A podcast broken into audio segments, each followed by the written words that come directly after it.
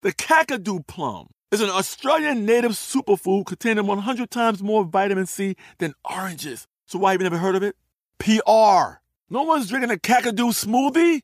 I'm JB Smoove, and that was a full episode of my new podcast, Straightforward, inspired by guaranteed straightforward pricing from AT&T Fiber. Get what you want without the complicated. AT&T Fiber, live like a gigillionaire. Available wherever you get your podcast. Limited availability in select areas. Visit AT&T.com slash hypergig for details. Hey guys, you know what this playground could use? A wine country, huh? A redwood forest would be cool. Ski slopes! Wait! Did we just invent California? Discover why California is the ultimate playground at visitcalifornia.com. Looking to step up your Mother's Day flowers? The Home Depot has an idea. Let mom's green thumb do some digging with colorful flowers, pots, and premium soils to bring out the most in her patios, walkways, and gardens. Right now, get Vigoro potting soil, just $8.97 for strong, healthy, vibrant plants indoors and outside. Shop our wide selection online and pick up your order in store and give mom the gift of a beautiful garden. Get Vigoro potting soil, just $8.97 at the Home Depot. How doers get more done. Too Much Information is a production of iHeartRadio. Hello, everyone. This is Jordan, your TMI buddy. Well, it's summertime, which means that schedules can get a little crazy, and this week our little TMI crew has been on the move traveling. And also, if you allow me a shameless plug, I've been tied up launching a new podcast called Stones Touring Party, which explores the craziness surrounding the Rolling Stones tour of America in 1972, right after they released their landmark double album Exile on Main Street. This show's culled from 60 hours of never before heard interviews with the band during this wild time in their history. The Hells Angels have a hit out on Mick Jagger, the band's equipment van's blown up, they wind up in jail for a time, it's nuts. Now, if you'll allow me to read from the press release, part rock doc, part true crime, Stone's touring party is an all access pass to the sights, sounds, riots, bombings, drug busts, death threats, and other assorted mayhem from this pivotal moment in American history. We'll put a trailer in the show feed here, so uh, yeah, check it out if you're so inclined, and uh, hope you enjoy it. Okay, plug over. All this to say, we sadly were not able to complete a new episode of TMI this week. We are so, so sorry. But rest assured, we're not going anywhere. In fact, just earlier today, we recorded two new episodes that we can't wait to share with you. So don't worry, there's more coming from us very soon. To make it up to you, I dug into the TMI vaults to reshare one of my favorite episodes we did last year Margaritaville by Jimmy Buffett. I felt like it fit that whole summer vibe. Uh, plus, Heigl hates it, which is always fun. I just wanted to put it out there in case you're new to the show and haven't come across it yet. And also offer my sincere apologies for no new episode this week. I promise we'll be back to our regular schedule next Friday. Till then, hope you have a great week.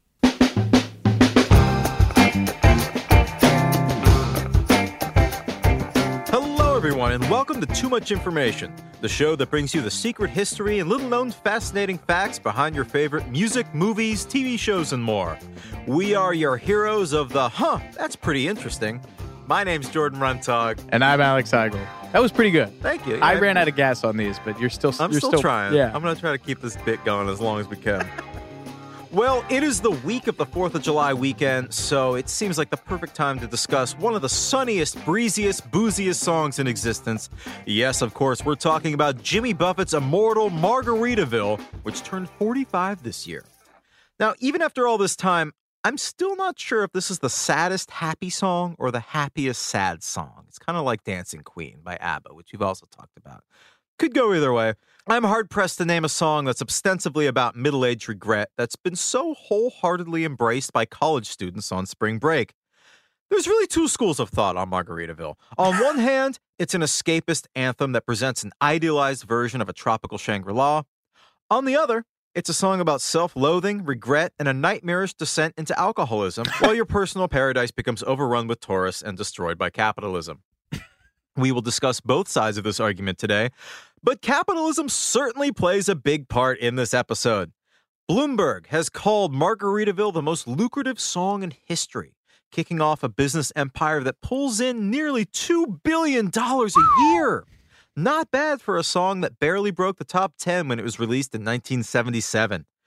The song was responsible for jump-starting a lifestyle brand that extends to restaurants, resorts, casinos, clothing, record labels, radio stations, a Broadway production, food products, and even a retirement community. Heigl, what is your experience with uh, Jimmy Buffett? Song sucks. I fucking hate it so much. I hate it so much. The beer is awful. I think Land Shark. Yeah, yeah, Land Shark. Awful, awful, disgusting. I I don't like it. I went to school in Virginia, so like perilously close to the what they hashtag salt life, the like Delmarva, Delaware, Maryland, Never heard that. Virginia panhandle, tidewater region, Never heard that. Outer Banks, just sunburnt racist and Jeep Wranglers rolling around blasting fish. I fucking hate it. This is the apotheosis of like boring white people music to me, and it's so atavistic capitalist greed disguised as well. I'm just taking the artist's rights back. Okay. well, we're gonna have some fun on this Nevertheless. episode. well, Jimmy Buffett is famously the son of a son of a sailor, as one of his songs goes, and I am the son of a parrot head, or thereabouts. Uh, I actually recall being taken to several Jimmy Buffett shows growing up as a little boy, and um, I have two vivid memories. One of them is the sight of a giant paper mache shark on the roof of the VW microbus next to us in the parking lot during the tailgate party. And the other memory is my father saying, with what I believe to be genuine admiration, Damn, Jimmy Buffett, that guy made a ton of money by singing about doing nothing. Yeah. And that stuck with me, and he, he's absolutely right. Oh, man. I mean, JB. two, JBs that work very dare you? the two hardest working men in show business are both JB, James Brown and Jimmy Buffett. You know, you can not like his music, but that guy, he does. He hustles. He be hustles, yeah. We will look at the colorful cast of characters that helped inspire the song, the real life rock and roll king that very nearly wound up recording it, the long lost verse, the unproduced Harrison Ford Robert Redford buddy movie inspired by the lyrics, and the and the multi-billion dollar brand based on its title. Here's everything you didn't know about Jimmy Buffett's Margaritaville.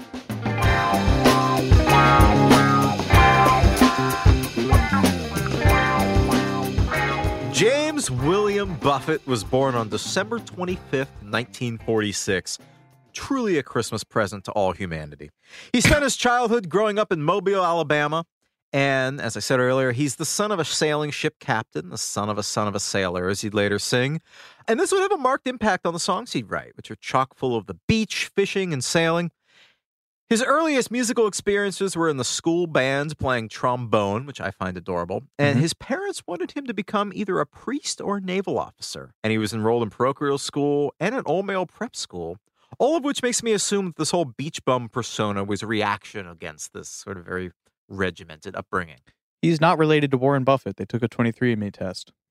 Did they really? Yeah, although they still call each other Uncle Warren and Cousin Jimmy. And they're probably worth about the same amount of money. Uh, Jimmy Buffett, it's an estimated 550 million, and I think Warren is 83 billion. I wonder if he calls Warren Buffett for financial advice. Almost certainly, yes. Yeah, wow. I have to say, during my research of Jimmy Buffett, I discovered that he gets kind of weird when it comes to talking about his past or his, just his life in general. When a reporter from the South Florida Sun Sentinel came to interview him in 1988, he was told by Jimmy, I can only give you an hour. I already told my life story. I never expected to live this long anyway. And he echoed this sentiment when the reporter asked him about his fans. He said, I got a good following in Boston, Ohio, and Portland. I don't bother at 40 trying to figure it out. I never figured I'd live this long anyway. he keeps going back to that. And then the reporter adds, when Jimmy Buffett tells his life story, he doesn't like interruptions. This wasn't a conversation, it was a monologue. And in the 90s, a writer by the name of Steve Eng contacted Jimmy Buffett saying that he wanted to write his authorized biography. He received a letter back from Jimmy saying, in part, I'm more than capable of writing my own autobiography. I don't need any help or third person interpretations. It is my life. I live it. Live your own life and stop trying to figure out mine. So that's interesting. I, I say that not to take shots at Jimmy Buffett, but I think it's interesting to get the sort of the the steely underside of this this guy with this fun in the sun beach bum persona. Yeah, That's interesting. I me. admire the kind of core of like resigned staring into the void. of a margarita. You know, I re- I admire that. I gotta say that's that's the closest he and I get to kinship. yeah, no, I like that. That's the you know. Uh, think of the great character actresses. I mean, Marilyn Monroe, Jayne Mansfield, the, the dumb blonde persona. Right. W- and these women were incredibly well read, incredibly intelligent. Sure. You know, spoke multiple languages, that kind of thing. We're very aware of what they were doing. I think on some level, he he That's has that Jimmy intelligence. Yeah, yeah. he has that intelligence. Anyway, this is the first of many instances where I will over intellectualize Jimmy Buffett. The, the hidden darker meaning of cheeseburger in paradise, the deep inner pain of math sucks. Um, How many Anyway. size? Somebody keeping track of my size at yeah, home. size count. Uh, Jimmy Buffett, getting back to Jimmy Buffett's early days, he discovered the guitar in college in the mid 60s when he noticed that his guitar playing friend got a lot of attention from the ladies due to his six string. So Jimmy Buffett got one himself and he learned to play. And before long, he was so focused on his musical career that he quit focusing on his grades and flunked out. And since this was during the Vietnam War, being in college was crucial to avoiding the draft, so he enrolled in another school in Mississippi, not far from New Orleans. And it was in New Orleans that he cut his teeth as a performer. He played small clubs and it also was a regular street performer, playing on street corners for anyone who would listen. I guess there was a rich French Quarter hippie scene in the late 60s in New Orleans. And I guess I'm just imagining the like acid flashback scene from Easy Rider when they filmed in that graveyard there in New Orleans. I can't imagine a hippie scene in New Orleans other than that. I think the Grateful Dead famously hated New Orleans. Did they? Yeah, isn't that where they got? I think that's where they got arrested. Yeah, busted down on Bourbon Street in trucking. Oh, Famously, yeah. did not have a good time in New Orleans. Man, whatever. Jimmy Buffett did. Fucking hippies. so yeah, while we're talking about the early years, the rise to power. Him honing his sound. Yeah, so he's got early country's influence. So rather than New York or L.A., he moves to Nashville, and uh, it was also because he didn't have enough money to make it as far as New York or L.A. Because yeah, you you draw the parallel between uh, the Eagles and sort of that folk rocky adjacent uh, Laurel Canyon. Shit. We'll get to Timothy B. Schmit of the Eagles later. Yeah, he's a lot of ties with the Eagles, Jimmy Buffett. Yeah. Same with you know I just thought when you with the margarita thing, I thought of um, Warren Zevon, all the salty margaritas in Los Angeles. I'm gonna drink them up. the line in um. Desperados Under the Eaves, also a guy who had tight ties with the successfully alienated everyone in the Laurel Canyon folk rock scene. Did Jimmy Buffett and Warren Zevon have any kind of relationship? That's a great question. I oh my god, I think they might have. I know Warren Zevon was in the um he was in that fucking weird band with Dave Barry and Stephen King. Oh, the Rock Bottom Remainders. Rock Bottom Remainders. Yeah. Yeah. Up here we go. Sure enough, they played uh, Jackson Browne and Warren Zevon and Jimmy Buffett, original triple header. Jimmy Buffett has in fact covered Lawyers, Guns, and Money. Oh, that makes a lot of sense. And oh my God, this is insane. In a 2011 interview with Bill Flanagan of the Huffington Post, asked some of his favorite songwriters, Bob Dylan said Jimmy Buffett, I guess. Gordon Lightfoot, Warren Zevon, Randy Newman, John Prine, Guy Clark. They all said Jimmy Buffett. No, no, Dylan. That's that's who Dylan named. But the first thing out of his mouth was Buffett, I guess. Asked which Jimmy Buffett songs he likes, Dylan replied, "Death of an Unpopular Poet," Oh. and there's another one called "He Went to Paris." oh. Anyway, he lands in Nashville. He says uh, he had a hard time fitting in because his songs were not quite country enough, and he was an outsider. Uh, he would later say, "I hated Nashville. I hated the Philippines. I hated Nashville." A little Ringo Starr anthology Talking Head reference for you. Uh, it's too closed and incompetent, and there's a lot of nepotism. How dare you say that about some of the best musicians in the country? Sunburnt garbage human. Uh, he looks like Joe Walsh in a lot of these archival photos. The kind of Prince Valiant and the dirtbag stash. anyway, Although- he takes his only he takes really his only desk job. He was a reporter for Billboard magazine as the uh, Nashville correspondent. His big scoop was breaking the news that bluegrass icons Flatt and Scruggs had broken up. One of the few mu- uh, music journalists who made the jump from uh, pound in the keys to pounding the stage. Morrissey used to work for the Record Mirror before the Smiths and wrote a short book about the New York Dolls. it's more basically a pamphlet. I think it's like 20 pages or something. Sure. Uh, Neil Tennant from the Pet Shop Boys was an editor at Marvel Comics. Mm, I think so, yeah. Lenny Kaye, right? Yeah, I almost think of them him doing the Patti Smith group and writing it kind of simultaneously. Oh, yeah. sure, sure, sure, sure, sure. Anyway, back to Buffett. He's writing about uh, these country icons during the day, which is funny because it's a very conservative world. But then he's going around at night in a fringed jacket, singing at anti-Vietnam rallies, uh, which he said was risky business in those days. Is he conservative? I guess no, not. Yeah, no, I guess not. he- I mean, I did Bill just look up his charities. He he has uh, ocean preservation charities, Oh, he loves manatees. That's yes, a big one. Yes, That was the big one, the manatee charity. So eventually he does land a record deal and has to quit Billboard because it's a conflict of interest. Uh, talking with the New York Times in 2018, he said Billboard gave him a view of the record industry as indentured servitude, which Oh. is really just the perfect tone deaf boomer comparison to make. And, uh, you know, uh, also in that Times interview is this hilarious anecdote, which I did fact check later about him agreeing to sit for a Rolling Stone interview over beers one night that would then take place the following afternoon and getting around to the interview five years later. you think he uh, would have treated a fellow reporter better? Exactly. Yeah, yeah, yeah.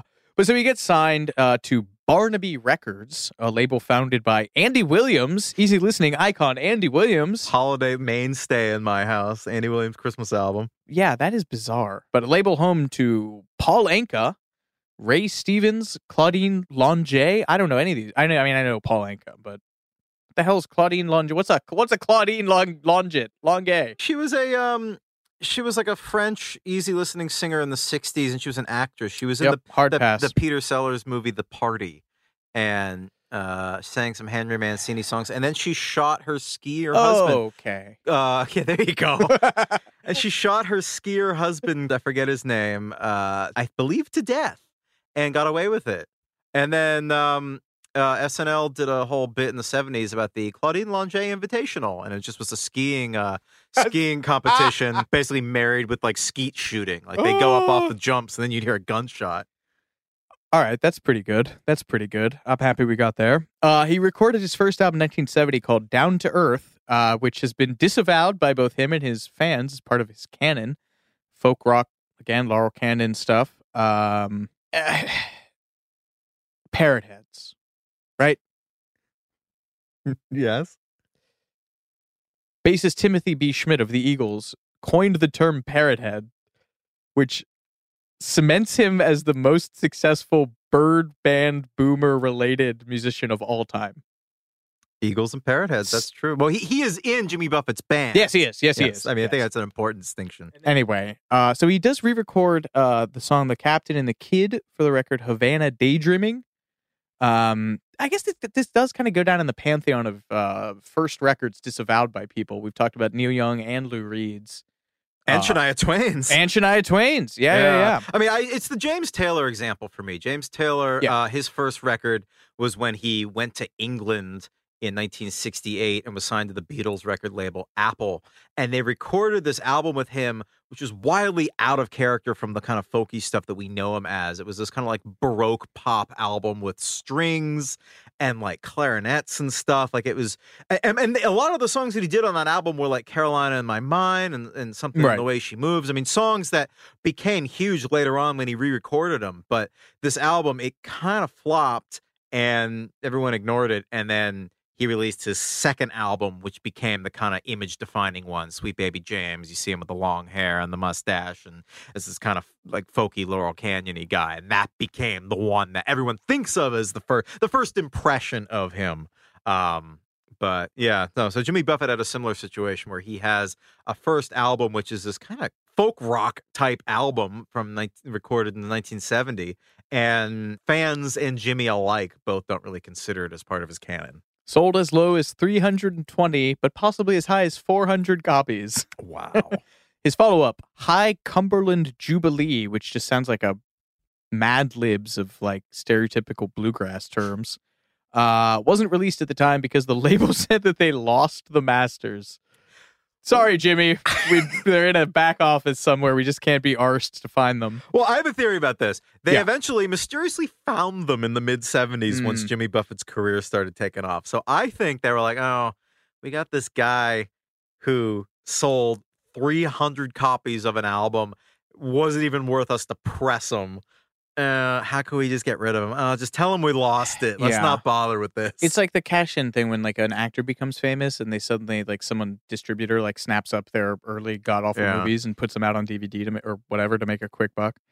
Uh speaking of country rock icons, how did uh, Jimmy make it to uh, his uh, home state of uh, not his home state but his adopted home state of uh, Florida, Jordan? Well, he actually was brought there by another sort of Nashville country rock legend, a guy by the name of Jerry Jeff Walker, Mm-hmm. who is a, a star in his own right, but most people would probably know him as the guy who wrote Mr. Bojangles, which was a hit for the Nitty Gritty Dirt Band in 1971.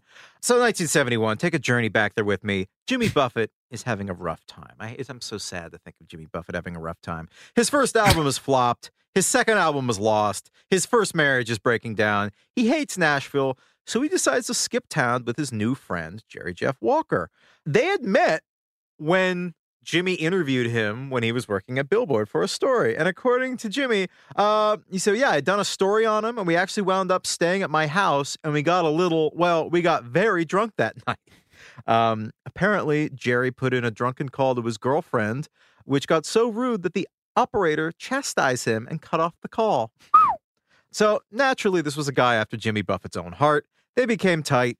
And when he wanted to make a getaway from Nashville to somewhere uh, a little warmer, a little more sunny, a little more wet, a little more tropical, Jerry Jeff Walker, who at this point had money to burn because Mr. Bojangles had just become a hit with Nitty Gritty Dirt Band, was happy to oblige and take him down there. So in November of 1971, 24 year old Jimmy Buffett and Jerry Jeff Walker hopped into Jerry's 1947 Packard, dubbed the Flying Lady, and headed down Highway 1 to Florida.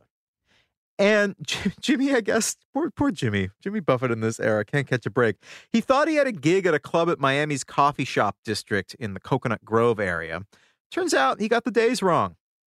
He had nowhere to stay, uh, so they just kept driving until they hit the southernmost point in the continental United States, Key West. And they made a beeline to a place called the Chart Room Bar at the Pier House Motel.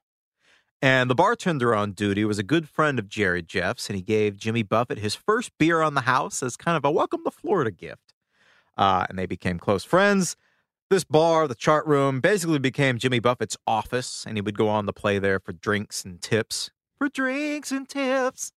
That's a Mr. Bojangles. Mr. Yeah, yeah, Bojangles. yeah, yeah. yeah. Took me a second. Yeah, thank you.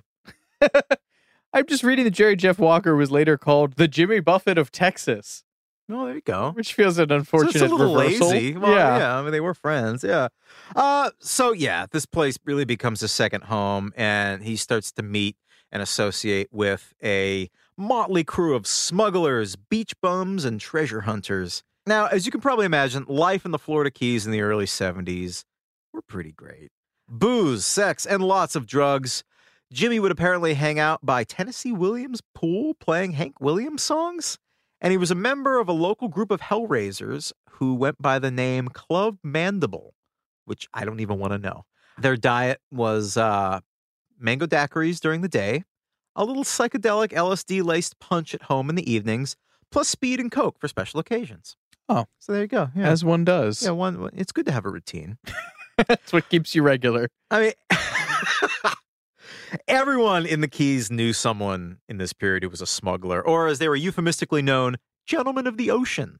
Since, since Key West was a major port for illicit goods then and probably now. And during times when money was tight, Jimmy seriously considered becoming a smuggler, a gentleman of the ocean himself. He says that drug runners actually recruited him and he seriously considered going along with it, later saying, I was tempted occasionally to get into it because in those days they actually unloaded the illicit goods in the middle of the day down at the shrimp docks. So I guess this was like kind of an open secret in town. Um, these drug runners told him that he could make twice what he'd made from his debut record with just a single run, which, given that his debut record sold at most 400 copies, definitely not hyperbole. But Jimmy decided against becoming a drug runner and ultimately opted for a job as a mate on a fishing boat to pay the bills while he was working on his music. So Jimmy Buffett was ultimately not poised to become America's answer to Pablo Escobar, but I do have three stories that I'd like to share involving Jimmy Buffett and drugs. Here we go. Please. Story number one. I call this one Out to Sea. One night in 1978, Jimmy Buffett had anchored his sailboat in a cove to sleep off an especially raging hangover. then he was approached by a cigarette boat, which is a boat that does drug runs. Um, I don't know how they got that name. Maybe it was from the weed. Maybe they called joint cigarettes as a euphemism. I don't know. I thought it was just because they were small and fast. Oh, maybe that too. Anyway, this cigarette boat pulls up to Jimmy's boat and they say, Hey, we need to use your radar. Ours is broke or whatever. So Jimmy said, Yeah, come on and use my radar, but you got to let me go and drive your, what he called, go fast boat. That is the other name for him. I just Googled it. Oh, really? Yeah. Oh, okay. so there you go. Uh, so they traded boats for a little bit. The uh, smugglers used Jimmy's radar. He went fast in their go fast boat uh, before parting company. Then the next day, Jimmy's partying with some folks in a cove. He drinks a little too much. He goes back to his own boat and he falls asleep in the dinghy, which is the little, like, you know, raft size boat that hangs off the bigger boat. Fortunately, the rope tying the small boat to the larger boat comes loose in the middle of the night. And when he comes to in the morning, he's floating adrift in the middle of the ocean. No idea where he is, water in every direction. He's lost. He's screwed. He starts to panic. And then from out of nowhere, the same cigarette boat from earlier happened to cruise by, and they recognized him and pointed him in the direction of the land. And Jimmy says that if it hadn't been for these kind smugglers, he probably would have just kept drifting and most certainly would have died. That's story number one. Story number two, this one's less interesting, but I include it because it's so strange to me. In 2006, Jimmy Buffett was arrested by French custom officials in Saint Tropez for allegedly carrying over 100 pills of ecstasy, which kind of seems like the least Jimmy Buffett drug I can imagine.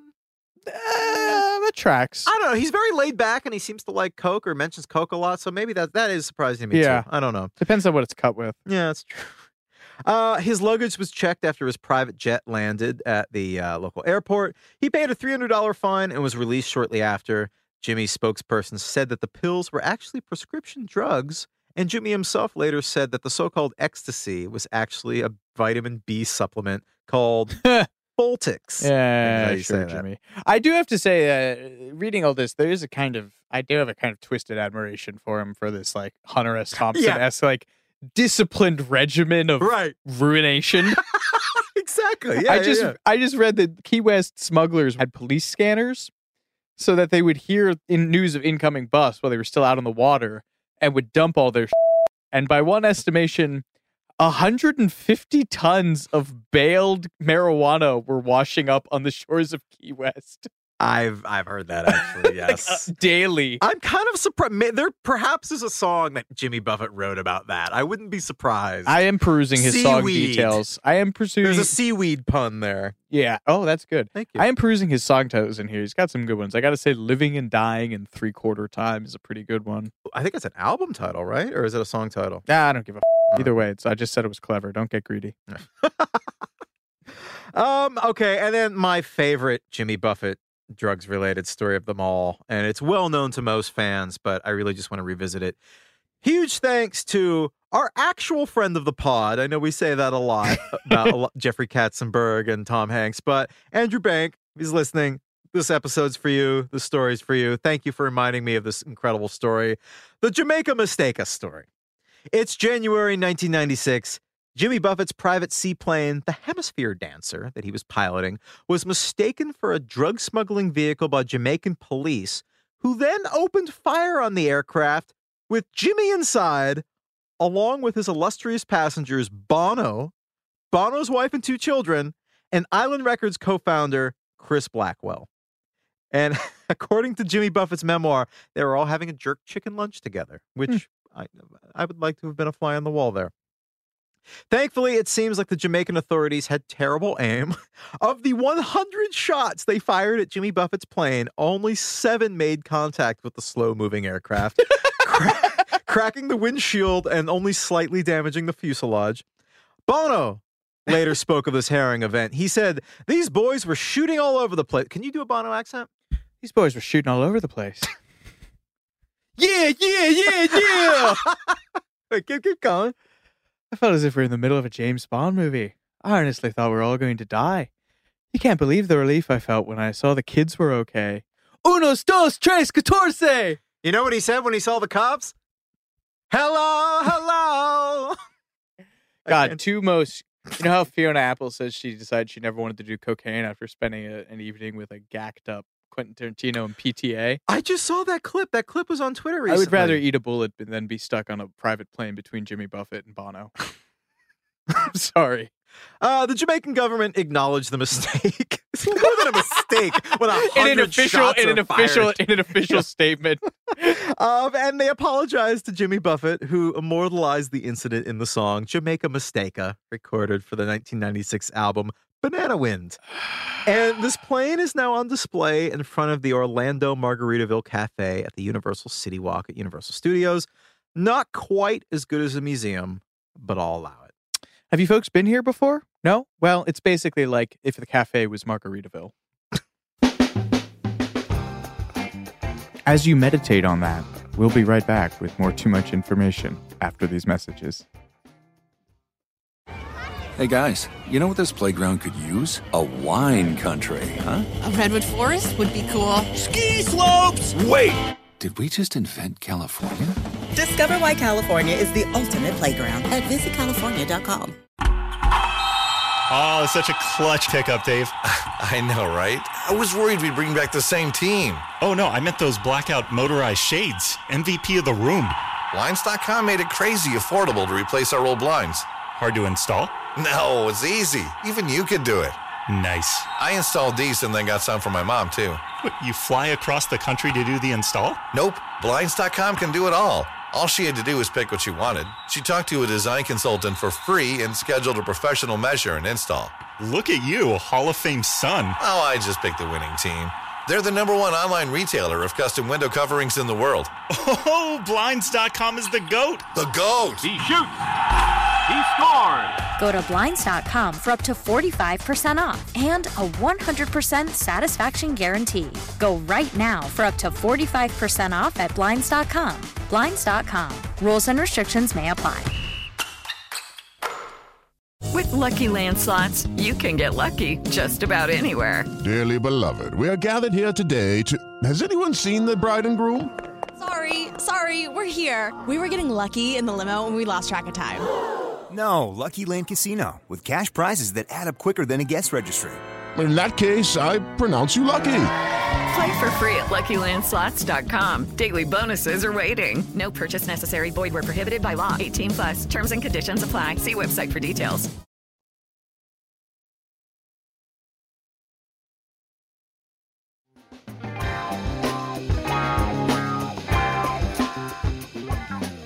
Jimmy's big. Oh God, longtime listeners of the podcast will know that I love Jim Croce so so dearly, and uh, you know, in a lot of ways, you could say that Jim Croce died so that Jimmy Buffett could live.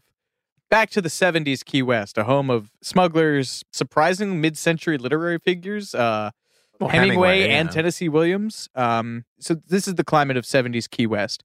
And as biographer Ryan White writes in his book, Jimmy Buffett, A Good Life All the Way, had he left Nashville for New York or Los Angeles, he'd have been just another folk singer working the song mines. But Key West didn't have a Jimmy Buffett.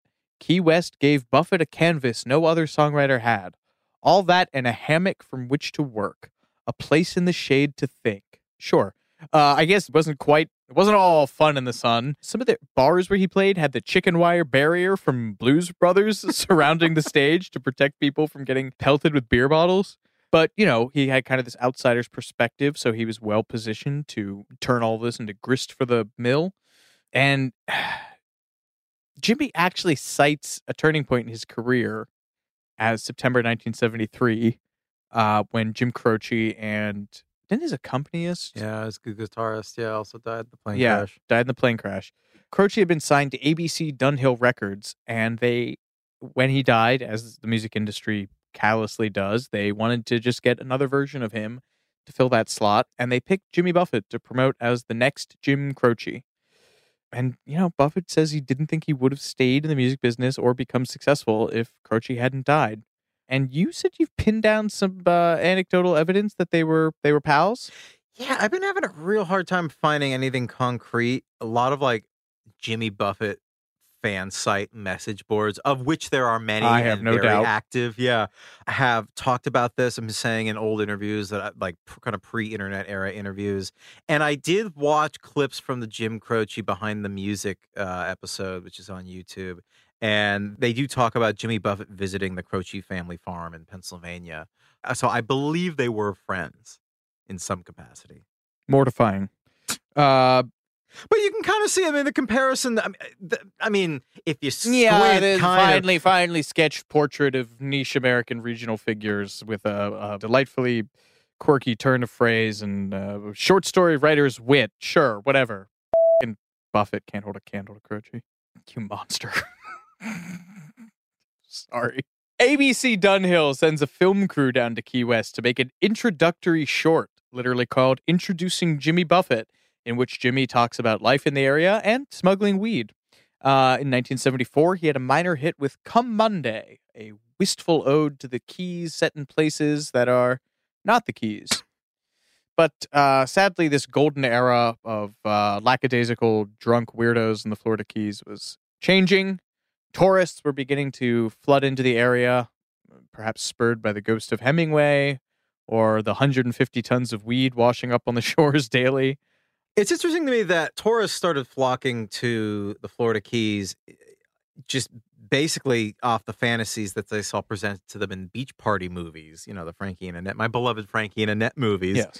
And I think this is interesting because Jimmy Buffett's whole output is really the next chapter of the whole early 60s fun in the sun California myth thing. Right. The mythical American paradise that doesn't actually exist on the map, but exists in the popular consciousness. Or So the, I- ha- the or the hangover developed after all of those beach parties. I just think it's interesting that this early 60s California myth helped inspire tourists to go to Florida, which then inspired Jimmy Buffett to kind of revamp that for the whole Margaritaville brand. I just think that's interesting to me. But these tourists started to change the vibe of the town, and this kind of started to bum Jimmy out. You know, when you've been in a place for a long time and then tourists start coming in in droves and changes the environment, your special place is no longer just yours anymore. Gets built up, it changes. And you know, this bummed Jimmy Buffett out, but it gave him the idea for a new song. Yes, I'm talking about Margaritaville. And it's interesting to me because it's become so indelibly linked with the Keys and tropical locales that I was shocked to learn that Jimmy Buffett started writing Margaritaville while in Texas.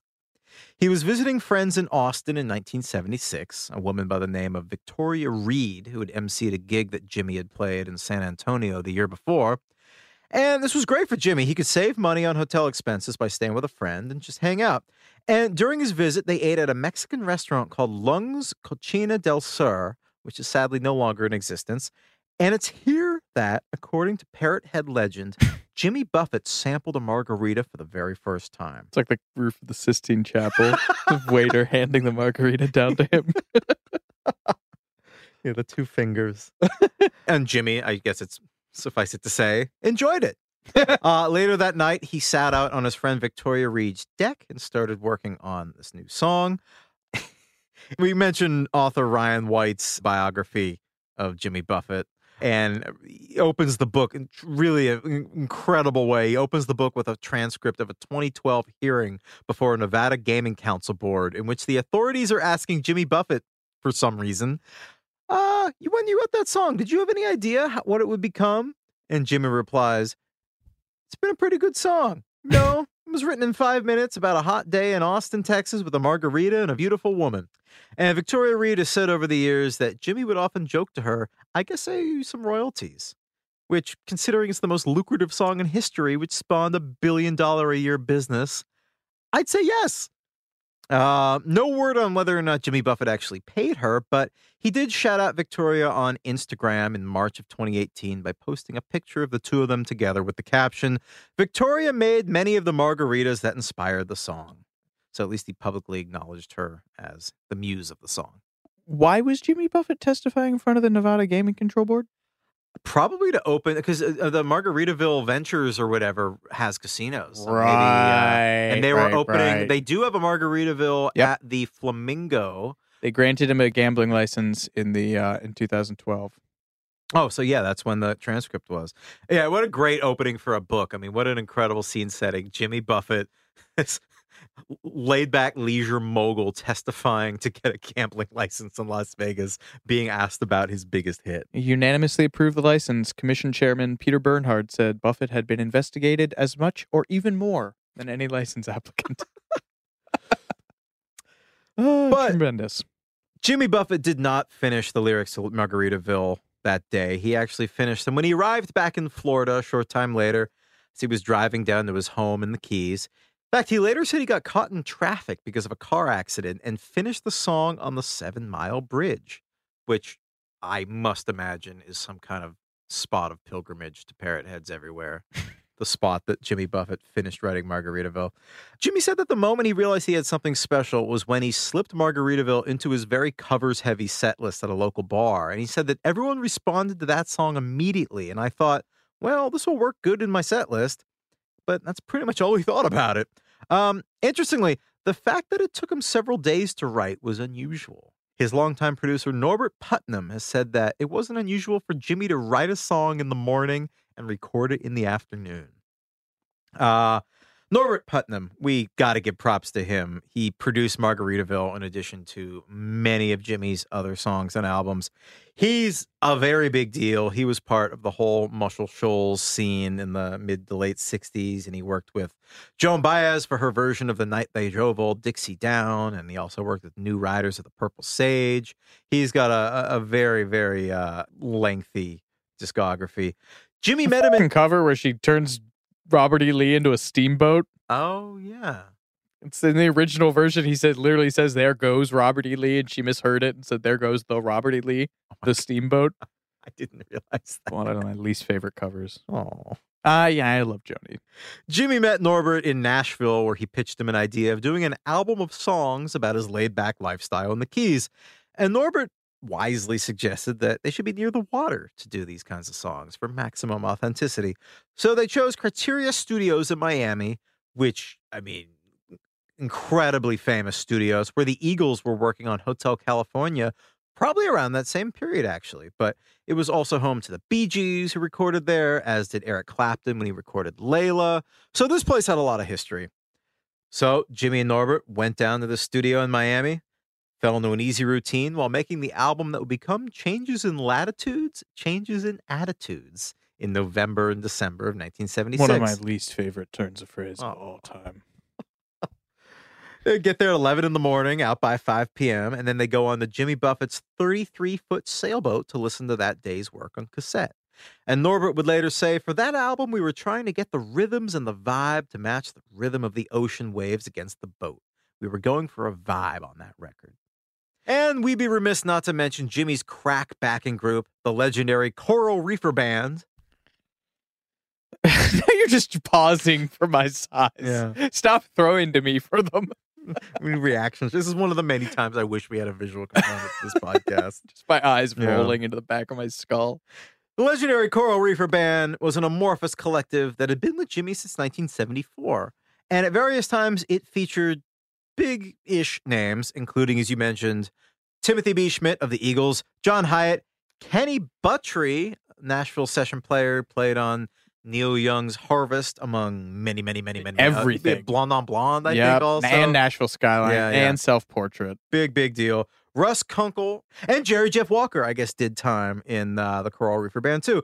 But there have been many, many special guests, including Paul McCartney, Sheryl Crow, Brian Wilson, Roy Orbison, and Harrison Ford. What did Harrison Ford play? Washboard? Size.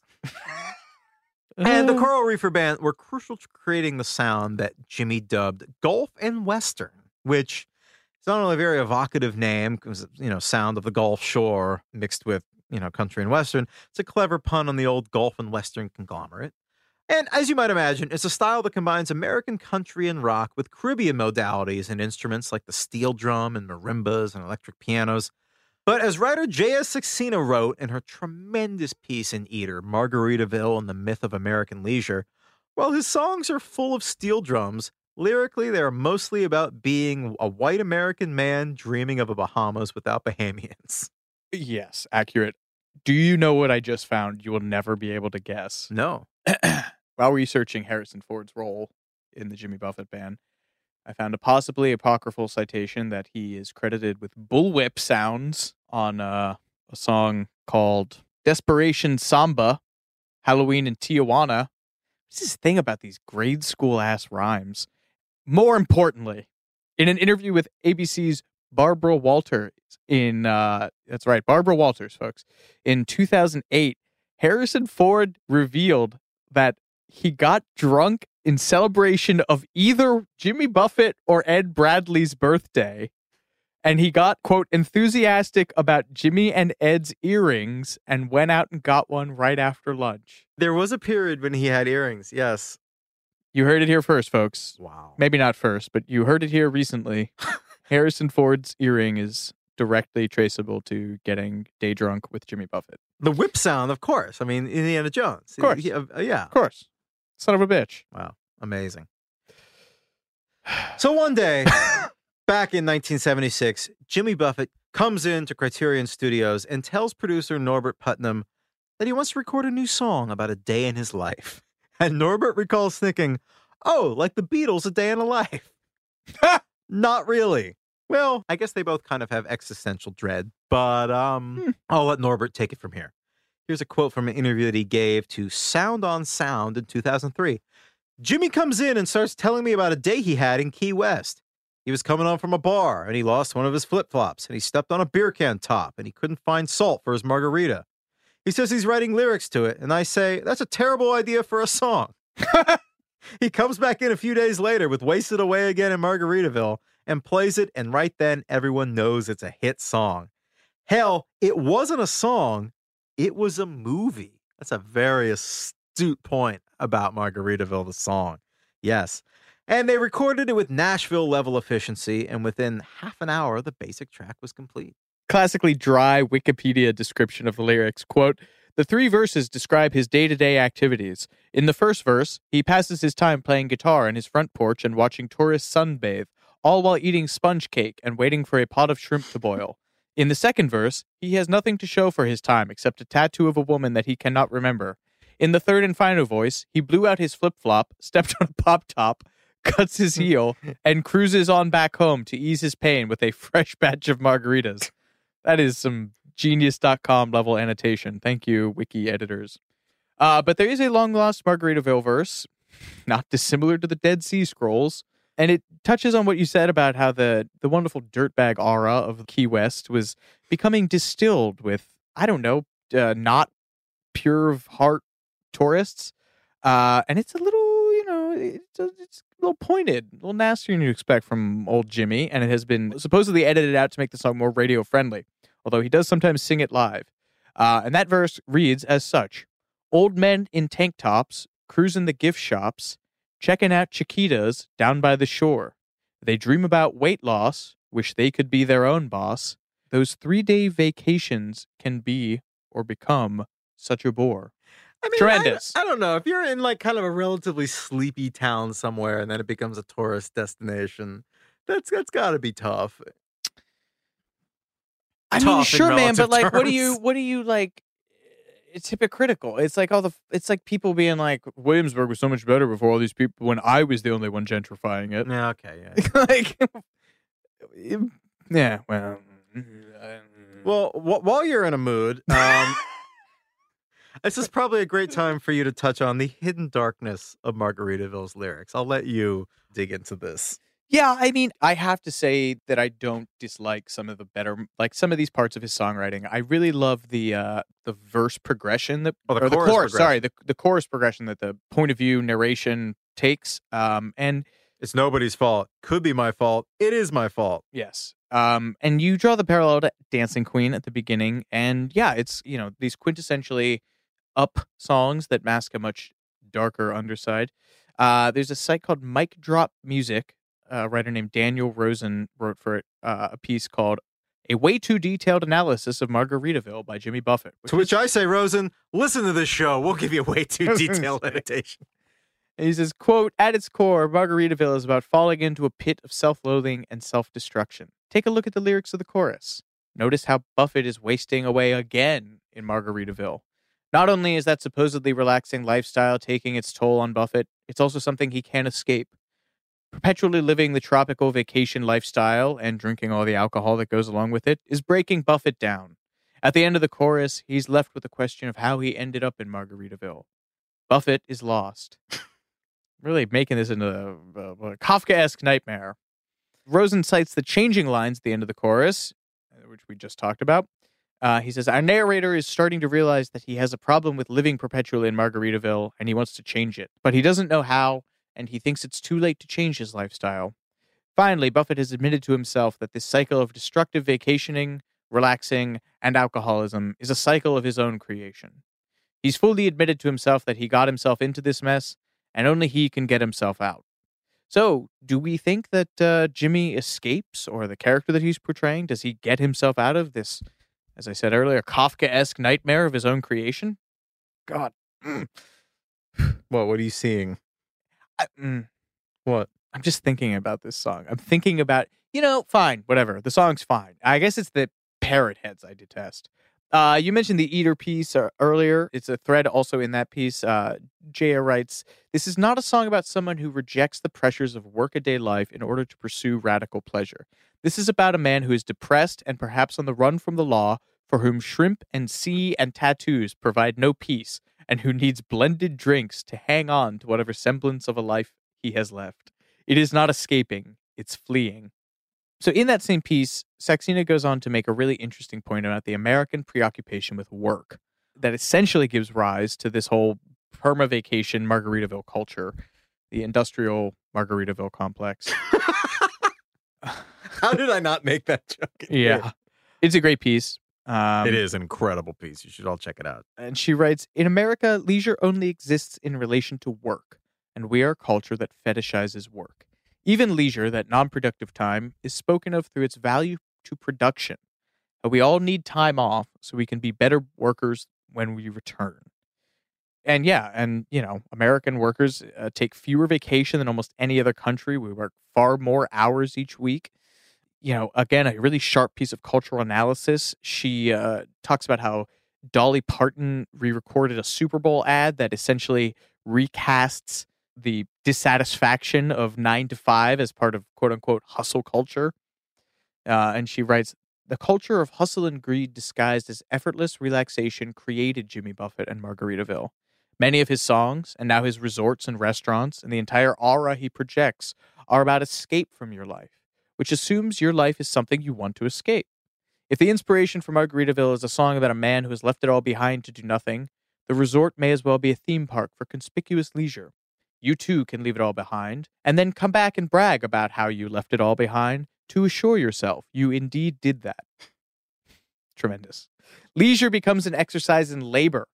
You have this rare opportunity for non productive time, something to be scrimped and saved for, so you must chill out. You cannot waste this. That's very insightful, man. I mean, Yeah. especially when you consider how much it actually costs. I mean, you know, there's a Margaritaville retirement complex, right? Yeah. He's essentially mm-hmm. created Cradle to grave relaxation. He's essentially created a system in which people spend their entire working lives saving up to pay him to relax and buy into this notion of forever leisure built off of a very specific 10 year window of lawlessness and decrepitude in the Florida Keys. In a lot of interviews, he describes his concerts as uh, cheap vacations for people in the cold states. And he- he's been very, I think we, we touch on this later, but he's been very open about what he does as, Yeah. As, as escapism. Uh, and, you know, everybody needs to kind of like let go and chill out. I mean, it's tough to take. I get back to what my dad said years ago about, wow, that Jimmy Buffett made a boatload of money by singing about doing nothing. It's almost like, eh, on one hand, he seems to approach it from a genuine place of like, yeah, everybody just chill out and kick back and relax, which we as a culture do. But it's very hard to take that seriously when you think of this guy who's the head of a multi billion dollar international corporation built on that very ethos. So, Yeah. yeah, it gets tricky. And again, it's like it's all built on such a fleeting, effervescent moment. I mean, in a way, it's admirable how much hay he's spun out of. I don't know. How long was this? Five years I was down there? How long would you say Jimmy Buffett's period in which he has capitalized was in relation to his career? Oh, you mean like the golden era of the, Of Key the West. smugglers Yeah. and the beach bums? Five years? And the, Three years? Got there in November 71 and recorded this in November, December 76. So, yeah, five years. Tremendous. what a ratio. Well, think about. I mean, like the you know, go down to Greenwich Village now, and you see the Cafe Wha, and you see all the remnants of the Beat Poet era. yeah, which, absolutely. I you played the bitter end. They fing ripped me off. go to the, you know you, you live out in the Bay Area now. Go to Haight Ashbury and the whole era that was really only like a place for actual social change for sure. like 18 months, maybe two years in the mid 60s. By the time in 1967 the whole Summer of Love thing happened, it was already gone. Like the whole movement was already moved elsewhere. So yeah, it's interesting to see people who make a career, be it in songs, in movies, in books, whatever, out of a very fleeting social movement that they then just replay over and over and over again.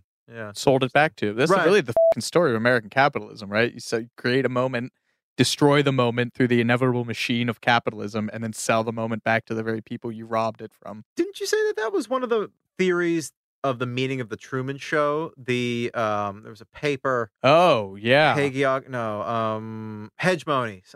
Yes, the cultural theory of hegemony Yes. about how uh, Media exists to sell Yes. your dissatisfaction with it back to you. Antonio, that's that would be uh, Italian Marxist philosopher Antonio Gramsci about how film and television co-opts your enchantment and disenchantment with themselves and sell it back to us. Getting fing deep in this. All right, Buffett, fine. We're making hay out of this out of this thing I hate. We're going to take a quick break, but we'll be right back with more Too Much Information in just a moment. Hey guys, you know what this playground could use? A wine country, huh? A redwood forest would be cool. Ski slopes! Wait! Did we just invent California? Discover why California is the ultimate playground at visitcalifornia.com. With Lucky Land slots, you can get lucky just about anywhere. Dearly beloved, we are gathered here today to. Has anyone seen the bride and groom? Sorry, sorry, we're here. We were getting lucky in the limo and we lost track of time. No, Lucky Land Casino, with cash prizes that add up quicker than a guest registry. In that case, I pronounce you lucky. Play for free at LuckyLandSlots.com. Daily bonuses are waiting. No purchase necessary. Void where prohibited by law. 18 plus. Terms and conditions apply. See website for details. Do you love fashion?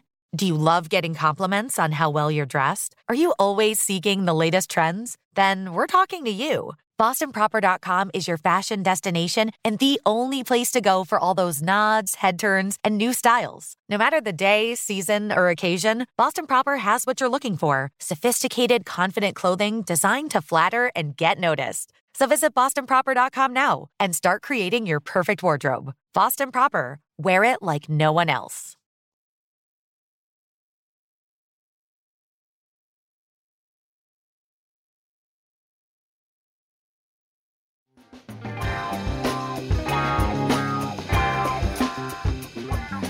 Given that insightful yet thoroughly depressing read on the song, it makes a certain amount of sense that it was nearly recorded by another artist who was famously crushed under the weight of the excesses of the American dream. Yes, that's right. I'm talking about Elvis Aaron Presley. Jimmy Buffett claimed while taping a 2010 episode of CMT Crossroads that Elvis was on deck to record Margaritaville. You know what? That makes perfect sense. But then he died in August of 77, a few months after Jimmy himself released the song, and he never got around to it. Or he faked his own death to get out of it, one way or another. yeah, it, I mean, uh, yeah, I could actually see that. I mean, uh, Except Jimmy the Buffett- The Caribbean, I can't picture. El- well, we did Blue Hawaii, so yeah, you know what? yeah, maybe. exactly. I mean, really, like, if country music is rock and roll with all traces of black people removed, then Jimmy Buffett is is sort of dark universe Elvis, right? The only thing remotely black in any of his music is steel pans, which are probably played by white guys, and a backbeat. You know, Mm. Yeah, no, that's interesting. So that's a uh, as we continue tunneling into the dark, cancerous heart of Margaritaville. Sadly, uh, America did not cotton to it upon its release. Well, it sort of did. Margaritaville was released on Valentine's Day, 1977, a welcome dose of tropical sunshine to brighten up the winter doldrums up north. It peaked at number eight on Billboard and became the 14th biggest selling song of the year. And Margaritaville is really Jimmy Buffett's only true chart hit, as evidenced by the name of his 1985 Greatest Hits collection. Songs you know by heart, Jimmy Buffett's Greatest Hits. And the S in hits is in parentheses, so at least he cops to it. Yeah, there's a modicum of self awareness there. I gotta give that to him. He says that Margaritaville's on his list of the 15 songs we have to play or get killed, which I enjoy. The sales were respectable, but nothing astronomical. According to the 2012 BBC documentary The Richest Songs in the World, Margaritaville is not in the top 10. The two highest ranking pop songs are You've Lost That Lovin' Feeling by the Righteous Brothers Mm. and Yesterday by the Beatles. Happy Birthday was number one, of course. Uh, it was famously a copywritten song until I think very recently, and it would pull in upwards of $50 million a year. There were also a whopping three Christmas songs on the richest songs in the world list. White Christmas, gotta be one of them. Yep. Still, given that his first record had sold no more than 400 copies, number eight on Billboard for Margaritaville was a big deal for Jimmy. And he found out that the song was a success in sort of a cute way. Uh, just before the song was released, he went on a sailing trip to the Bahamian island of Staniel Cay. That's how you say that. And sailing was always very important to Jimmy. And that was really what he spent his first real record industry money on this 33 foot sailboat. And he called this boat his insurance policy. And I can sing and I can write and I can sail. So if this all goes to hell, at least I can see the rest of the world. I got a boat. That was him talking about his beloved boat. I think it was called Euphoria or Euphoric. I forget what it was. So he's walking around this Bahamian island and he saw the only telephone on the island and he decided to call his record company to see if, in his words, he still had a job. and that's when he learned that the record was a success and he needed to get back to the mainland immediately and start touring. And in yet another Eagles connection, the Changes in Latitudes album really started to take off when Jimmy Buffett started opening for the Eagles during a series of dates during their Hotel California tour that same year in 1977. I can't believe you didn't read the heading for this, which is "The Eagles Make Life Worse." I found a very sweet tribute Jimmy wrote when uh, Glenn Frey died. Oh yeah, and he very pointedly does not mention Don Henley. He thanks Ah. almost everyone else in the Eagles, not Don Henley, which makes sense. Can you think of any more anyone more tight assed and diametrically opposed to Jimmy Buffett than Don Henley? Other than almost see- James Brown. I can almost see them being so far uh, like at opposite ends of the circle that they're almost Sure. close, which is probably why they don't like each other. Yeah. yeah. I, I mean, I, I don't know that they don't like each other. I'm just I'm just saying that based on what what what you're implying. Your libelous statement 23 out of 74 for this episode. And so began the tour that basically hasn't stopped. He's had over 40 of them over the years. He makes way more money from touring than he ever did records. Um, as I said earlier, Margaritaville is his only top 10 song. Between 1990 and 2014, his concerts grossed over 400 million. And that puts Jimmy Buffett alongside people like the Rolling Stones and U2 and Elton John. And his ferocious road dogging rivals Bob Dylan's never ending tour Mm. and caters to a fan base that is really only rivaled by the Deadheads in terms of intensity. Yes, of course, I'm talking about the Parrot Heads, as you mentioned earlier, coined by ex Eagles member and Coral Reefer bandmate Timothy B. Schmit. Famous Parrot Heads include Harrison Ford, Al Gore, Don Johnson, Jay Leno, General Norman Schwarzkopf, apparently. Jesus Christ. Um, Michael Douglas, Bill Murray makes a lot of sense. Bryant Gumbel, less sense. Anjelica Huston, John Elway, too many to mention, but we have to give special mention to Bill Clinton. He was such a fan of Jimmy Buffett that his chief of staff, John Podesta, arranged for a surprise Jimmy Buffett performance on the White House lawn in August 2000 as a belated birthday present for Bill. And this was, I guess, the end of his second term. And the gig was kind of an affectionate nod to the time that Jimmy Buffett sang for him on the campaign trail back in 1992, which was sort of a highlight of their, you know, early campaign. So this was all a surprise, and Jimmy Buffett and the Coral Reefers had to be smuggled in to the White House grounds with stealth and secrecy. And press were excluded from the event, which had uh, an audience of 200 White House staffers. And one presidential aide complained that the younger members of the administration only recognized Margaritaville. How dare they not know his deeper cuts? Hey Jimmy, uh, you know, I got you guys uh got you guys in through the Kennedy sex tunnels. Uh, now we have to extend into what I like to call the Margaritaville cinematic or the Margaritaville extended universe. You know, I gotta begrudgingly give it to him. He's a medium funny guy, Good storyteller. good storyteller, does sketch, uh, uh, uh, good scenes. He has apparently written three New York Times bestsellers, which is Jesus fucking Christ. Sorry, you have to cut all my profanity or bleep it, whatever. But what are his books about? Probably the same stuff his songs are about, or his adventures in Key West uh, before uh, Five years, five years of his life, paving the way for the next Wait, 300. It gets better. He has number one bestsellers on both the fiction and nonfiction lists. Last I checked, only seven other authors have achieved this level of success. So it puts him in a camp with Ernest Hemingway, John Steinbeck, and Dr. Seuss. Does it get better, Jordan? It Does never it really? gets better. Does it really We become better? old and decrepit, our bodies fall apart, our loved ones leave us, and then we're alone, and then we die. In a way, we're all wasting away again in Margaritaville. Heart of Darkness. We're, We're gonna do a Coppola style uh, documentary about this podcast where we both have heart attacks by the end of it. Wasting away again in, In this Saigon. human cage. you should cut a trailer of this of me naked, like I said, in the hotel room, just looking out through the Venetian blinds, going "Tss, Margaritaville. Buffett. Speaking of classic cinema, Jimmy's tried to branch into other forms of media. Not content with his domination on uh, the wax and the page, he called a movie. Of course, he f***ing called it Margaritaville: colon the movie, subtitled "A Love Triangle Adrift in the Bermuda Triangle." That's not bad. It was to star a cowboy and an ex-smuggler who would join forces.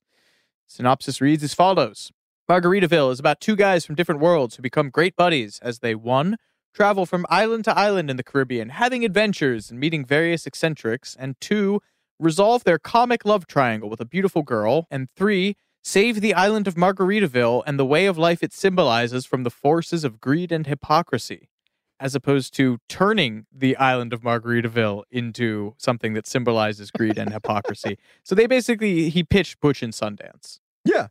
And he Uh, wanted to get Robert Redford as one of the roles. Yeah. There you go. Uh, this stayed in development all throughout the 80s with a host of drafts. Mike Nesmith of the Monkees was signed on to produce and direct. Only if this would have had the bizarre energy of that acid movie that the, that the oh, Monkees head. made. Yeah, head. Oh, Mike Nesmith was like a big, basically, especially this came out more when he died. Like a cineast. Well, invented MTV basically, Mm. invented music videos, which uh, obviously from his experience on the Monkees makes a lot of sense. All the, the televisual elements. True, true, true, true, true. Can't say the same about Jimmy. Uh, he sent the script to Harrison Ford of day drinking and getting ears pierced fame, and Robert Redford, who played cowboys. Harrison Ford, you will remember, uh, Han Solo was a space smuggler. Oh, yeah, wow. Yep, yep, yep, yep, yep. Um, but apparently they both passed. So sad. Uh, never made it out of development hell, but Jimmy did get his moment on screens both big and small. He has made cameos in several movies and TV shows, including Repo Man. He's in fing Repo Man? Yeah, The Alex dude. Cox movie? What? He's in some incredible, yeah, Repo Man, Additional Blonde Agent, 1984. Yeah. Holy cow. That is that is something. Congo, the Michael Crichton movie about cyborg gorillas. this gets better and better. He must have a relationship with Michael Crichton because he was also in Jurassic World when, which is the novel was written by Michael Yeah, Crichton. Crichton was long dead by then, though. yeah, but maybe it was some kind of like deathbed, like. I like ever- the idea that his agent is like, or his manager is just like has their finger on the pulse of like semi fringe sci fi movies going through Hollywood. Uh, anyway, yeah, he plays a bartender fleeing a Tyrannosaurus attack, carrying away two margaritas. Bizarrely enough, he turned down the opportunity to appear in a Pirates of the Caribbean movie, the first one, 2003. He had played a pirate in Hook, uh, which I think we, I, I neglected to mention earlier. So it would have been a return to four of him. And yeah, and you know, Keith Richards turns up in that. And which one is Paul McCartney in? He's in the one from I think 2017, whatever the most recent one, probably most likely the last one. Mm. Um, oh wait, there's a sixth one coming. But not content with only movies. Jimmy also extended his uh, his octopus like arms to the stage. to the Great White Way, treading the boards. I'm running out of Broadway cliches. In 1997, he and the Pulitzer Prize winning novelist Herman Wouk, Wouk? I think, wow. He did Mutiny on the Bounty, too, I think. No, the Caine Mutiny. Caine Mutiny. Yeah. They collaborated on a musical in 1997 based on Wouk's uh, 1965 novel Don't Stop the Carnival. The book is about a Manhattan press agent having a midlife crisis who leaves New York for the Caribbean. It played Miami and was panned by the Orlando Sentinel. And then went to the Atlantis Resort in the Bahamas, where it played until 2001. Sadly, never made it to Broadway. Uh, he had other Broadway offers. Two theater guys tried to pitch him uh, a sort of uh, Bruce Springsteen esque one man show thing where he kind of played his kind of played his hits. This is hilarious. He turned it down because it wouldn't have made him enough money because of the cost of hiring crew members, which tracks. Well, again, his tours, he, his tours are making, you know, hundreds of millions of dollars. Yeah. he doesn't need this. Yeah. And then he finally uh, succeeds in, uh, I guess this is 2018, with his uh, escape to Margaritaville. I'd like to see Escape from Margaritaville. Unsurprisingly, it's about a bunch of beach guys in the Caribbean. Uh, that is astounding to me. He turned down a run on Broadway because it wouldn't have made him enough money because the tech people were all union. Anyway, while we're on the topic of savage, unfettered greed, Jordan, tell us about his ascendancy into one of the richest musicians of all time. Yes, the elephant in the room during this whole episode is the fact that Jimmy Buffett turned this anthem of lazy, down with the man hedonism into a billion dollar empire. How did he do that, you ask? Well, like all good business people, he sued the restaurant chain Chi Chi's. Let's take it back a bit. Jimmy always had his eye on merch, just like many gigging musicians who make most of their money on touring. You know, musicians who don't have a lot of hit records who can pull in a big audience know that merch is a crucial way to make a lot of money on tour. I mean, you're a touring musician. With- yeah, baby, you make money on t-shirts. I, a, I knew a guy in a metal band who had a bunch of those like really graphic, like beautifully illustrated t-shirts for his band at the, the merch, like 10 different t-shirts designed at their merch stand. he was like, man, I don't play music. I, sh- I sell shirts. I mean, yeah, Jimmy took a, a similar uh, approach to this, or a similar mentality to this. Supposedly, ground zero for his desire to make his own shirts was seeing his name misspelled on bootlegs. Jimmy Buffett? Yeah, he saw it spelled with one T, and he said, "It, I'll make my own." I love. Okay, that I respect that. Yeah, that I like a for lot. Yeah. Um. So Jimmy Buffett opened his first Margaritaville store in Key West in 1985. And he explained this rationale in a 1988 interview with the South Florida Sun Sentinel. He said, quote, I know I'm just a mediocre singer and writer, but I'm a great performer and that's what counts. I'm one of the few living legends left, but I try not to think how long I will last. I just try to remember to duck because it might all go to hell in a moment's notice. That's why I started my store. I figured if I couldn't have my music career anymore, I could still capitalize on my audience. I don't just sell them t shirts, I sell them a Jimmy Buffett lifestyle cookbooks, music, books I like to read. So at least he's very not only aware of this, but also fine with being with talking about it. But things got weird in the early 80s when the restaurant chain Chi Chi's attempted to trademark Margaritaville as a drink special. And this got Jimmy pissed. And although you can't legally trademark a song title, his lawyers argue that Margaritaville had become indelibly linked with Jimmy Buffett himself. And Chichi's responded to this claim with a bit of catty legalese, saying, quote, if a nexus exists between songs and restaurants, the opposer could claim an equal nexus exists between songs and the tangible items of the universe. they were Yeah. being sarcastic, but this was kind of a light bulb idea for Jimmy Buffett and his organization. Why not brand everything? The tangible items of the universe. And as soon as the court ruled in his favor against Chi Chi's, making Jimmy Buffett and Margaritaville basically one and the same in the eyes of the law, that's exactly what he did. Casinos, restaurants, resorts, jewelry, clothes, beer and alcohol, a Sirius XM radio network, a record label, even a retirement community called Latitude Margaritaville for parrot heads, quote, 55 or better. There are now 60 Margaritaville bars and restaurants across the United States, Mexico, Canada, and the Caribbean. I would continue with all this Margaritaville branded stuff, but frankly, I am bored. Everything you can imagine, it exists. It's like the what was Rule 43 of the internet? Yeah. Yeah. So, rest assured, all this Margaritaville merch has made Jimmy Buffett a very rich man. Margaritaville Holdings, which is owned solely by Buffett and his business partner, has recently brought in $2 billion annually. And you better believe Jimmy gets a cut of that. He ranked 13 on Forbes' 2016 list of wealthiest American celebrities with a net worth of 550 million. And other musicians rank higher. You've got your Sean Combs, you got your Jay Z's, you got your Dr. Dre's, but Jimmy Buffett basically did this on the back of a single song. And that's what makes him and his story unique. Margaritaville has seven chords, it has 208 words, is written in just a few hours max, but it has kickstarted a multi billion dollar empire. As I said at the top of the episode, Bloomberg has called Margaritaville the most lucrative song in history.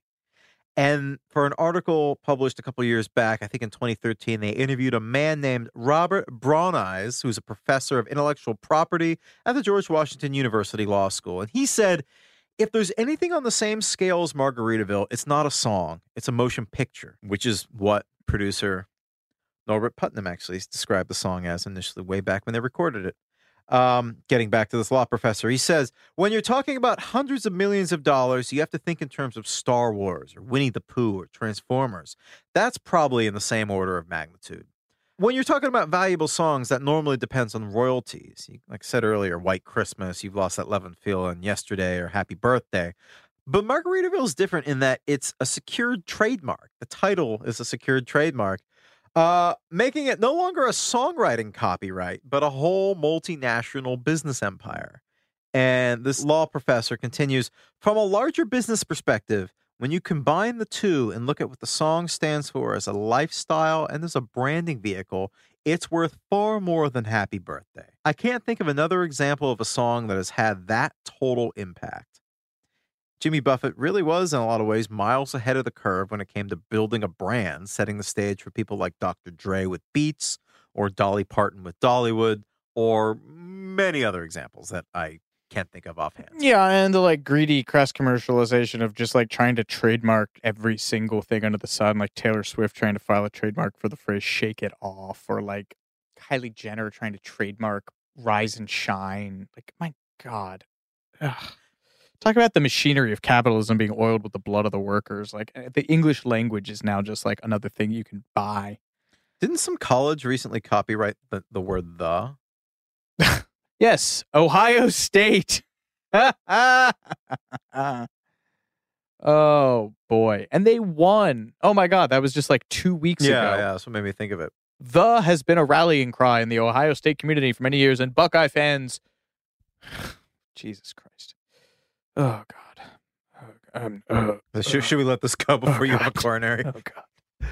Sure, whatever, man. Um, the Margaritaville lifestyle is brainworms have infiltrated me. I feel myself becoming more relaxed the moment I could go for a margarita, perhaps the largest one ever. Uh, appropriately enough, the Guinness World Record for largest margarita ever was broken on October 14th, 2011 in Vegas, baby at 80... a Margaritaville location. Well, of course. You think he was going to let that happen on not on his watch? he probably would have descended with the Margaritaville Gestapo, black bagged the bartenders. He would have hired the Jamaican authorities that shot at his plane. What's the holding cell at Margaritaville resorts like? How terrible do you have to be the to brig. get to get yeah to get arrested at a Margaritaville? Oh my God. Okay. 8,500 gallons in a tank that measured one inch short of 17 feet tall, 10 feet in diameter, approximately 300 man hours divided across 60 people and named Lucky Rita.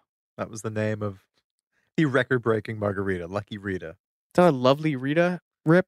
Oh, maybe. I was just thinking Las Vegas, but that could Oh, uh, yeah. Feels yeah. half assed to me. That should have gone back to the board. Uh, and celebrating the inauguration of said Margaritaville Casino at the Flamingo in Las Vegas. All right, wrapping up. Yes, this feels like an appropriate note to go out on an ostentatious, bordering on grotesque display of excess in the tackiest city of America. But you know, it's impossible to ignore the joy that this song and the lifestyle around it brings to people on a mass scale. As a little boy, I saw it up close with my own two eyes with my father and his friends. You can't take that away from people. Jimmy himself describes the song Margaritaville as, quote, pure escapism. I was just lucky enough to have my thumb on the pulse. My concerts are a party, a cheap vacation for people in cold climates. And as writer Jaya Saxena observes in the incredible Eater piece I keep referencing, Margaritaville has been completely recontextualized after decades of serving as an anthem for burnt out yuppies, hedonistic kids, or idealists of every stripe. It's no longer a song about a man whose life is obviously a mess. It's a song about defiance in the face of this existential despair. To use her words, it's a song about, quote, insisting, despite all evidence to the contrary, that you're having a good time. Delusional? Maybe. But choosing to be happy counts for something, right? That's what my therapist says, at least. we'll give the last word to Jimmy himself. Last year, he told Arizona Central, I think it's really part of the human condition that you've got to have some fun. You've got to get away from whatever you do to make a living or other parts of life that stress you out. I think that was Jim Jones's pitch. Well, Heigl, we've wasted away in Margaritaville for long enough. I've found my shaker of salt, so I think it's time to cruise on back home. Folks, thank you for listening. We hope you'll tune in next time for our 90 minute exploration of Jimmy Buffett's 1999 song Math Sucks. Until then, I'm Jordan Runtagh. I'm Alex Heigl. We'll catch you next time.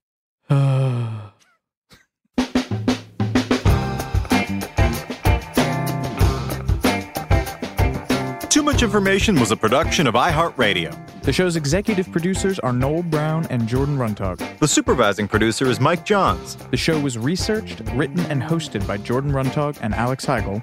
With original music by Seth Applebaum and the Ghost Funk Orchestra. If you like what you heard, please subscribe and leave us a review. For more podcasts on iHeartRadio, visit the iHeartRadio app, Apple Podcasts, or wherever you listen to your favorite shows.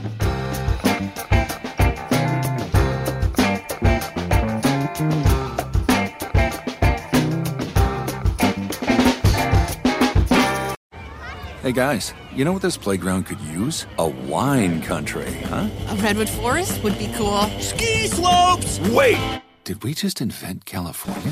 Discover why California is the ultimate playground at visitcalifornia.com. There's no distance too far for the perfect trip. Hi, checking in for. Or the perfect table. Hey, where are you? Coming! And when you get access to Resy Priority Notify with your Amex Platinum card. Hey, this looks amazing! I'm so glad you made it. And travel benefits at fine hotels and resorts booked through Amex Travel. It's worth the trip. That's the powerful backing of American Express. Terms apply. Learn more at americanexpress.com slash with Amex. You deserve a moment to yourself every single day. And a delicious bite of a Keebler Sandies can give you that comforting pause. Take a pause from your to-do list with the melt-in-your-mouth magic of a Keebler Sandies. This magic is baked into simple shortbread cookies by Ernie and the Keebler Elves. So as life continues to fly by, make the most of your me moment. Take a pause and enjoy a Keebler Sandies.